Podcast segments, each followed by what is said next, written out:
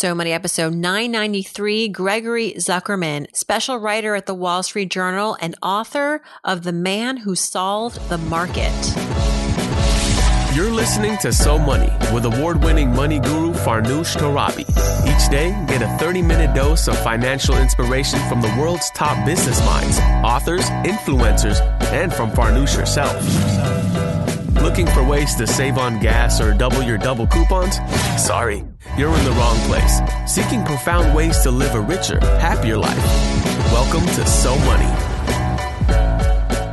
Instinctively, they realize that individuals um, can't be trusted to make decisions in, in times of, of crisis. Uh, and we make, especially when it comes to money, we make, we, we get greedy, we have panic, we, we, make mistake after mistake. So Simons is the one to prove that you can make a lot of money relying on machines. And that man, Jim Simons, the greatest moneymaker in modern financial history, would go on to generate investment returns of 66% every year, making billions of dollars. Welcome to So Money, everybody. I'm your host, Farnoosh Torabi. If you're investing on an automated platform, if you were around when the stock market did a flash crash uh, several years ago, well, you can thank Jim Simons for that to some extent. Our guest today is Gregory Zuckerman. He's an accomplished journalist and author, special writer at the Wall Street Journal, three time winner of the Gerald Loeb Award, which is the highest award in business journalism.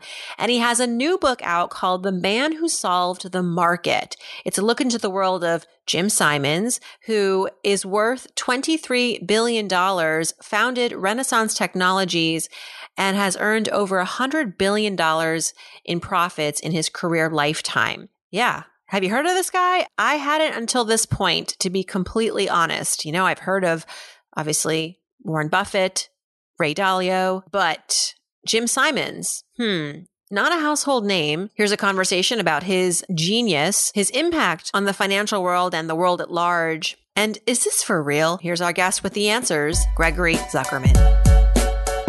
Gregory Zuckerman, welcome to So Money. Hey, great to be here. Congratulations. Multiple author here, but your latest is called The Man Who Solved the Market. It is the story of Jim Simons, who is known for launching the quant revolution. Um, some would say breaking through the market. And, you know, when we think of amazing investors, colloquially we think of like, you know, Warren Buffett, George Soros, Ray Dalio. I've never heard of Jim Simons. Why isn't his name more of a household name?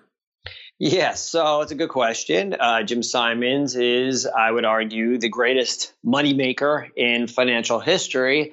He's got uh, a fund, the Medallion Fund, which is on average up 66% a year since 1988. The guy's worth $23 billion.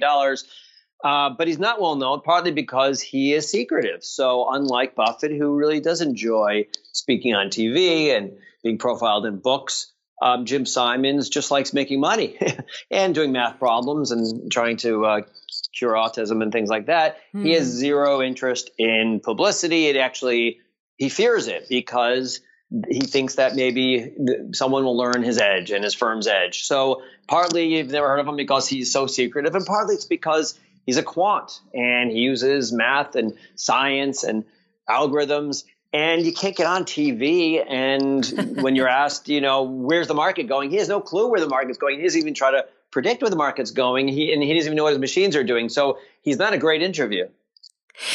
So, if you could simplify it for us, basically, how does his algorithm work. So he's a quant guy. He's a math guy. He's a genius. He uh, recognized that there were patterns in the market. Nobody was really picking up on them. He did, he created algorithms. And what what is the hack that he kind of developed? Sure. So he, in many ways, is a pioneer. He's a pioneer when it comes to being a quant, a quantitative investor. In other words, not using intuition, judgment, gut instinct. reasoning, rationale, all the things that we think the market is, you know, Exactly. And not even doing things like talking to management. He finds that stuff distracting. And it's just not how they do it. So it's a whole different breed. So he's a pioneer when it comes to that, but he's also a pioneer just in terms of embracing big data. You know, they didn't call it big data back then, but he was gathering and cleaning, meaning making sure it's accurate, uh, data back in the early 1980s when no one cared about this stuff. He was creating predictive algorithms. He was he's a pioneer when it comes to just machine learning and, and AI. So um, um, to simplify what he does, he and his colleagues, and he's actually 81 now, so he does not work in there day to day, but uh, he's still the architect of this whole thing. They look for patterns in the market, and the assumption being that these patterns are going to repeat. And we're talking about trading patterns. Usually, they call it moments to months, but you can think of it as a day or two, a pattern that lasts a day or two, and it could be any investment. And their assumption, and it's not clear it's always going to work, but their assumption is that the past in some some some ways foretells the future and that these patterns are going to repeat. So when the market when this happens to this investment and to this economic figure, what have you, what have you uh, in the past, well, something similar is going to happen in the future. So they they again they don't try to figure out, and I can explain a little more detail that they don't predict uh, investments. It's all relationships, and it's a mm-hmm. whole different type of trading. When you hear 66% gains year over year, you think like Ponzi scheme. I mean, yeah, yeah. It, it, this is not. I mean, when even Warren Buffett, uh, I think what twenty some percent year over year. It's like this is this is beyond what even we think of as exceptional. And so, uh, were there ever any suspicions of his method? Uh, yes. Yeah. there, there still are. um, there's suspicions on my part, suspicions on mm. others. And that's, you know, kept me up at night for a little while as I spent two years on this project. What if he is a Ponzi scheme? And some people, especially those who are a little jealous and envious, have dismissed him as maybe something of a Ponzi, but he's not. And I'll tell you a few reasons why. The first thing is uh, the fund in question, it's called the Medallion Fund. It's only his own money and his colleagues. So they would really have no reason to lie about their returns. And they produce, they churn out this money every single year. And it's actually, it's not just on paper, they give it out to their partners. So in other words, it's capped. They don't make it any bigger than $10 billion. And then they don't compound the returns. Let's say hypothetically, uh, it's up 50% in the year. So in other words, it's a $10 billion fund. They make $5 billion in profit and they've done that many years. They give out those $10 billion. So you can't really pretend that it's we're up 50% when you're not because their partners will be upset and they'll say, well, hold on a second here. Where's that money? Where's that $5 billion? Um, there are other reasons to think too. The SEC after Madoff was concerned about uh, Jim Simons and his colleagues and whether it was a Ponzi, and they spent a long time in there um, ensuring that it wasn't. So there are a lot of reasons to, to be uh, pretty confident that they're not a Ponzi. Many of us don't know who Jim Simons is, but he has impacted the financial industry in ways that uh, we can probably appreciate. Can you can you trickle it down for us and and explain some of the Jim Simons impact on things like perhaps everyday trading, uh, or even you know these automated platforms that we that have become ubiquitous now with uh, with financial planning Sure. And frankly, he's had a broad impact on, on broader society as well. But yes. in terms of the world of finance, so he was one of the earliest pioneers and the most important one to say, I'm going to turn decisions over to machines. And we're talking in the early 1980s. And my book talks about how difficult it was and how he, even he ran into difficulties and wasn't comfortable with the approach. He threw his hands up in the air and said it's a black box. I, I, I don't know why the machine is telling us to, to buy and sell. And he got frustrated with his own cl- colleagues at times. There was one time when they were their machines, their their uh, models, their mathematical models, were saying buy so many uh, contracts for Maine potatoes that they actually cornered the market for this stuff. And regulators called, upset, led to forcing them to sell the stuff. And millions of losses. So it took them over a decade. And that was one of the surprises from the project that this firm up 66% a year actually went through so dealt with so many obstacles and almost gave up a bunch of times but he basically proved that you can turn decisions over to machines and models and let them as opposed to you know individuals meeting management and looking at financial reports and annual reports and such. The the Warren Buffett classic, Peter Lynch. You know, own what you what you know, buy what you know. They, Jim Simon said, no, no, no, no. We're going to do a different approach. We're going to look for patterns and let the machines make the decisions because individuals are irrational often, and all the behavioral mistakes that we all know about today, the Kahneman, all those kind of greed and mm-hmm. fear and anchoring, all that stuff. I don't think Simons and his, his colleagues necessarily were um, fe- were aware of all those issues, at least on a conceptual basis, but instinctively they realized that individuals um, can't be trusted to make decisions in, in times of, of crisis. Uh, and we make, especially when it comes to money, we make, we, we get greedy, we have panic, um, we, we, make mistake after mistake. So Simons is the one to prove that you can make a lot of money relying on machines. And other people started shifting in that approach. Um, he didn't really teach it to them as much as show that those returns are possible and that there's a better way of doing it. And today, 31% of all trading is done by these quants. You know, mm-hmm. we turn on CNBC or something and it's, you know, the latest talking head, but those guys are less important than ever. It's people whose machines are governing their trading because of people like Jim Simons that, that are more important than ever. Is your opinion that this is a healthier way to run the market to operate that it has created a lot of wealth and for for select people and but he's also been very philanthropic and he's been very much making an impact in society? Like any advent of technology there's sort of the good with the bad. And and what what so we've we've obviously talked a lot about some of the benefits of this but are there any drawbacks? Well yeah i struggle with a number of them i mean frankly i don't know if our society should be such that individuals like Jim Simons and his colleagues um, control this much wealth. I mean, he's worth $23 billion. His colleague, Robert Mercer, is individually probably the most important reason why Donald Trump is in the office because in the, in the presidential office because uh, Robert Mercer and his daughter Rebecca Mercer got behind Donald Trump at a really um, difficult period for for Mr. Trump right after the whole Billy Bush thing, and they got behind him in terms of money. But more importantly, they put Steve Bannon and Kellyanne Conway in the Trump campaign, and the rest is history. And he played Robert Mercer, this this colleague of Jim Simons, played an important role when it came to things like Breitbart. He owned Breitbart. He was behind Brexit. He helped in terms of Brexit. So individuals sh- should billionaires have this much power in our society? Some are doing really amazing things um, with it, but others maybe not as much. Uh, I'll, I'll, leave it to others to decide. So it raises that kind of question. And there's also the question of whether we might have another flash crash. People remember in 2010 when, oh, yes. in a matter, matter of moments, the machines went wild. And, and every decade or so, we do have get some issue like that. 87, you can argue, was a crash that was due to machines and to models and went, went awry.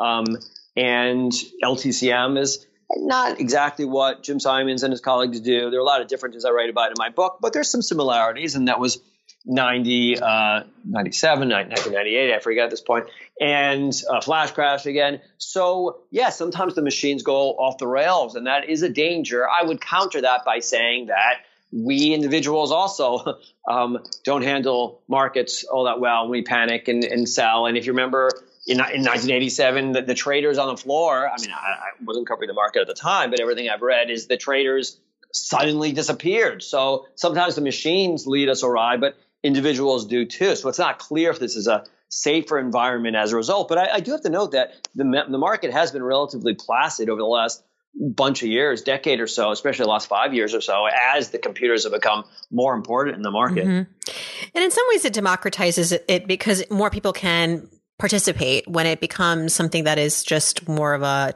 technologically driven path as opposed to hiring a professional to help you make the trade and using, you know, that's part of the appeal and sort of the marketing behind a lot of these online trading platforms or these automated platforms that kind of take out the human element and just rely on algorithms.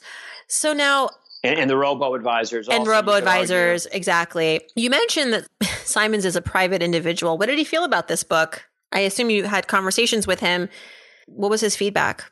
It's a good question. He's we've had a, a complicated relationship. Let's put it that way. So for a long time, he wouldn't talk to me for the book, and I kind of went ahead and did it anyway. He eventually was generous with his time. We spent over 10 hours together and email back and forth, but he also was careful not to tell me secrets within the firm. He wouldn't really talk about trading too much. He's had a, a illustrious and fascinating career even before he started trading. He was a code breaker for the government in the Cold War.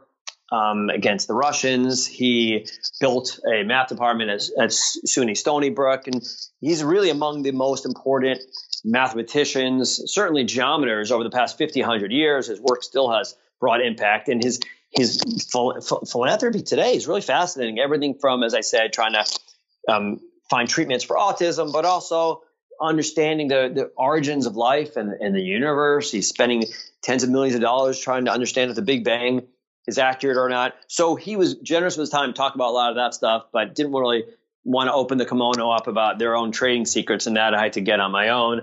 Um, so he's a, we, we a he's a he's a fascinating individual. We have a complicated relationship. I think he preferred. He's asked me not to write. He asked me not to write the book, but uh, it was too interesting a topic not to.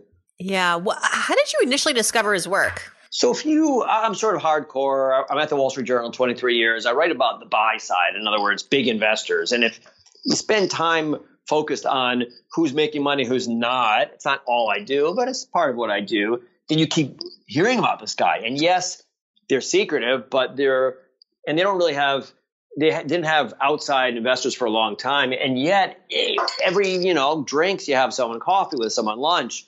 Uh, geez, yeah, I, I, had a great year, but you know, really had a good year. That guy Jim Simon, and, and, so you, you, you keep hearing about his name. So in our my in that world, sort of the buy side, hardcore finance world, he's sort of a legend. It's you know Babe Ruth kind of thing you keep hearing about Babe Ruth's exploits. You don't know how he did it, and that was sort of the mystery. And that was part of the reason I did it too. That it was it was a mystery, and no one had written about it, and I thought it'd be a, a challenge to take on.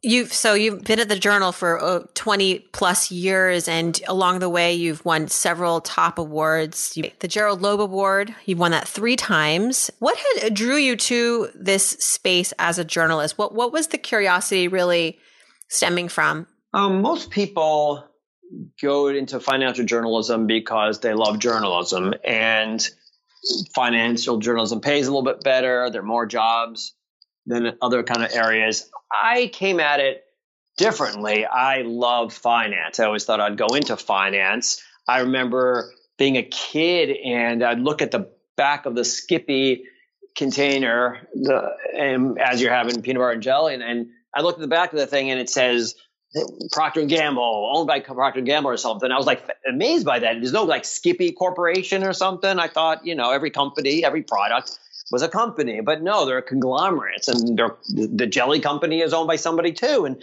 I don't know, I found that kind of fascinating. And then as I got a little bit older, I got into making money, and I, I didn't make it myself, but I I was interested in how people make money, how people trade.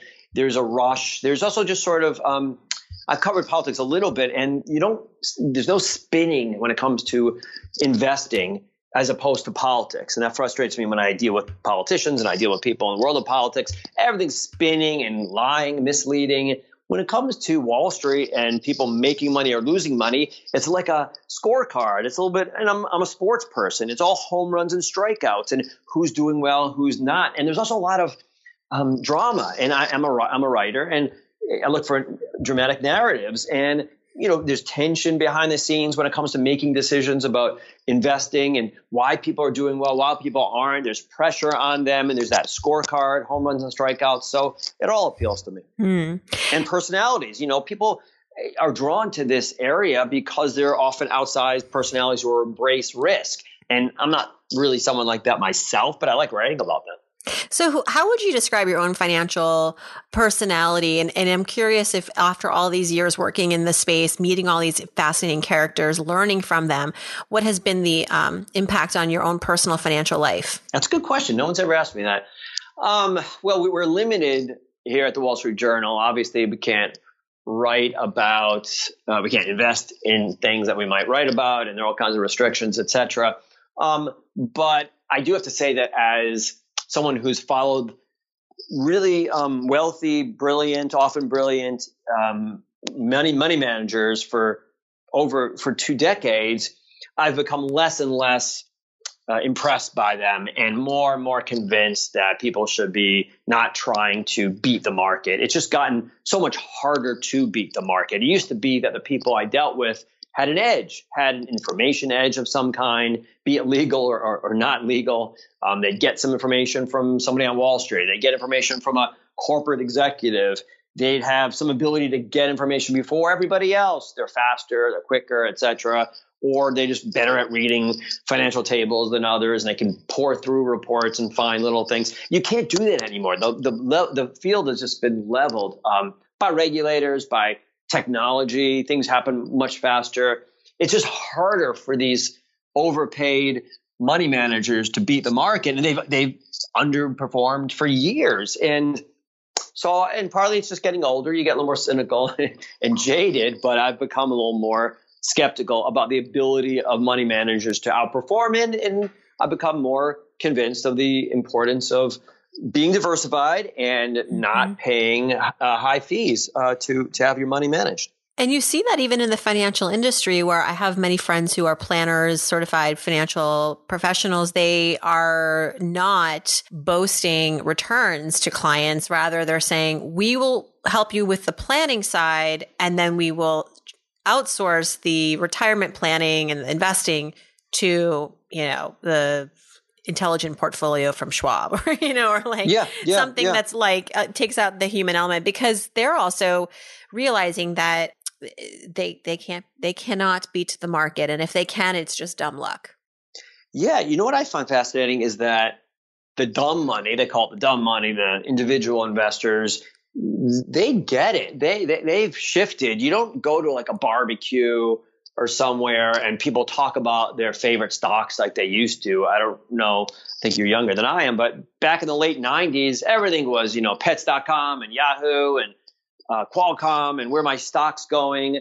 The average investor, and I'm, I'm speaking broadly, it's not everybody, but the average individual investor has has given up trying to chase the market and find the next hot stock. I'm not saying they don't do it sometimes. Maybe they have one or two, but they've, for the large part, shifted into ETFs, into index funds, and to trying to track the market. But the sophisticated, the so-called sophisticated investor, be it the institution, the uh, in, in the insurance company, pension funds, endowment, they're still trying to find the next hedge fund, the hot hedge fund, the next George Soros the next John Paulson. They think they can find them, and they're paying a lot in fees as a result. So in some ways, the individual investor, I would argue, is doing better, is, is, is ahead of the uh, institutional investor, the smart guy.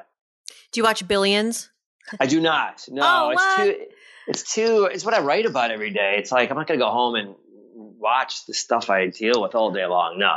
But it is very much a personification of everything you're describing, and yeah I think you know, give it a try. I think, um, well, you know, it does it does beg the question. There is such a sort of bravado that is attached to um, these like super investors. Like they kind of like you know, I think of the lead character in the show, and a lot of these hedge fund guys and the woman um, there there's this like ego right that yeah, um yeah yeah well, and that's if, a funny if, thing. Like people, if they can't be, if if to the if to Jim Simon's point, where it's like really, guys, it's just a it's a it's a formula. It's a you know, um, is there going to be a day when this is not as sexy as it as it is perceived currently, like in the media and also you know in, in real life? Frankly, I, I, worry about that as a journalist. Because this is what I do, and um, it, you know, it's hard. It, it's weird.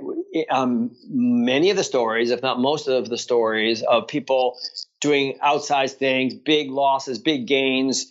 It's these like 65 year olds, and I don't know where the next generation is. They're either more boring, they're just underperforming. They're starting they're, companies that are getting overvalued, and that yeah. is feeding their, that is inflating their egos. Right. So the shift is shifted from Wall Street out to Silicon Valley. Uh, right. Uh, the, the sexy side of things. Right. So it makes it harder for me. And that's part of the reason why I wrote this book. In some ways, Jim Simons and Renaissance Technologies are the last of the Mohicans. The last people that year in, year out beat the market, have some new approach, super duper smart, sexy, and, and, and just cutting edge. And that's kind of part of why I, I did it. And my day job at the journal, I'm finding people more boring and disappointing than ever. So I thought I'd at least at night. Oh boy. Hope they're not listening. No, I don't mean don't write, don't read the journal. There's still important things going on. So we find them. It's just harder to find the outside characters. And here we're a bunch out in Long Island that people hadn't written about. So that's part of the reason I did the book. But keep your journal subscription. I am a journal subscriber for many Thank years. you. For many years. okay, personal question for you. Uh, it is the new year, and uh, it's it's a big year. It's 2020, new decade. What's a financial resolution, if you have one, or a goal or a theme that you'd like to achieve this year? A financial resolution. I think you're going to ask me about other kind of resolution. And by the way, this is a question that we're doing in partnership with our great sponsor, Chase. I, I would like to bank much more at Chase. Okay. yes, do much more banking at Chase.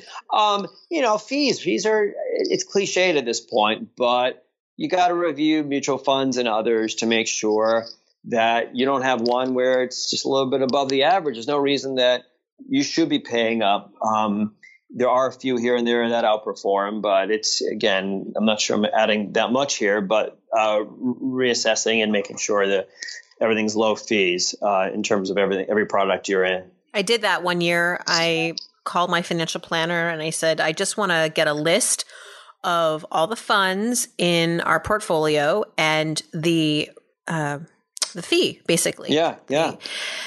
And they were probably like, oh, great, more work for us. But Yeah. this is the script. You call your planner or you look through the, you just go online and you can probably get a, a big, like a, a download of an Excel spreadsheet or s- someone will get it for you.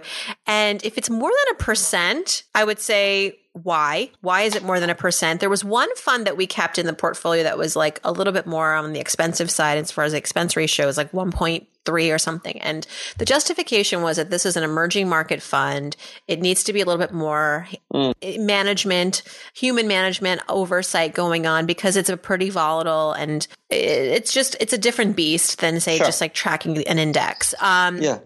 so we kept that, but we also, I, I think we probably saved over the course of our, you know, 30 years, let's say, in that we're going to be in this portfolio is like tens of thousands of dollars uh, for a decision that we made this early on and just by basically swapping out some mutual funds for index funds or ETFs. I like that. I like that. I, I, I- that's great. I also would urge people to consider the fact that um, the market is trading close to 20 PE ratio.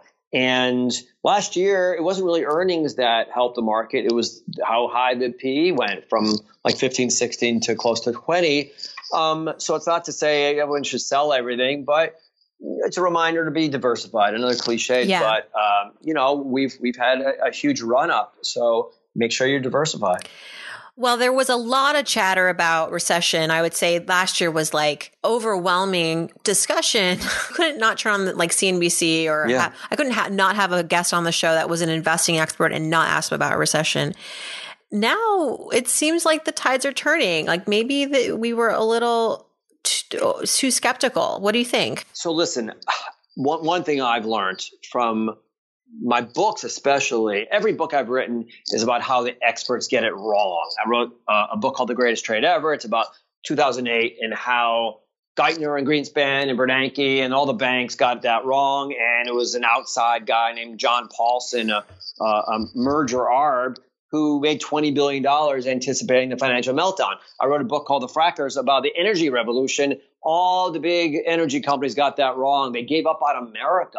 We're talking about Exxon and Chevron, BP. They were anywhere but America. And it took some outsiders to get that right and to lead this renaissance. And this book right now, it's about Jim Simons, who's a mathematician and a scientist. They, they don't employ economists. They don't employ traders and investors. So the point being, I can give you some analysis, but the experts keep getting it wrong. I'm not considering myself an expert, but I'm saying take everything with a grain of salt that you hear and just Yeah. be diversified and try not to make these predictions because that's just hard. It's fun to talk about it though, but It yeah, is. it's it's fun to speculate, but when it gets down to it, just uh, go back to basics, which is diversification, keep a long-term view, reduce your fees. So what is next for you as somebody who is always uh, looking for the next juicy story? Is there something that is percolating on your on your end as far as your next book or next piece? Um, I've got stuff in the journal that I'm working on, more investigative pieces that um, I'm excited about, and I have a couple of ideas for a next book, but I'm still recovering from this one. Frankly, it's, it was it's the hardest thing I ever did in my life, and uh, I need a little bit of time to uh, digest and process and recover. But uh, yeah, if, if you, you know you're you've got a big audience, if anybody's got a good topic, feel free to reach out Yeah. to me and e- email, LinkedIn, Twitter, etc. I'm always eager to interact with people. Well, congratulations. Uh, hopefully, uh, your efforts are paying off. You're getting um, a lot of praise for this book, and it's uh, been written about many places, bestseller lists. And the book, again, everybody's called The Man Who Solved the Market How Jim Simons Launched the Quant Revolution. Greg Zuckerman, thanks so much. Oh, great to be here. You can learn more about Gregory on his website, gregoryzuckerman.com. He's on Twitter at gzuckerman. And the book again is called The Man Who Solved the Market. All this information is on SoMoneyPodcast.com. Thanks for tuning in, everybody. And I hope your day is so money.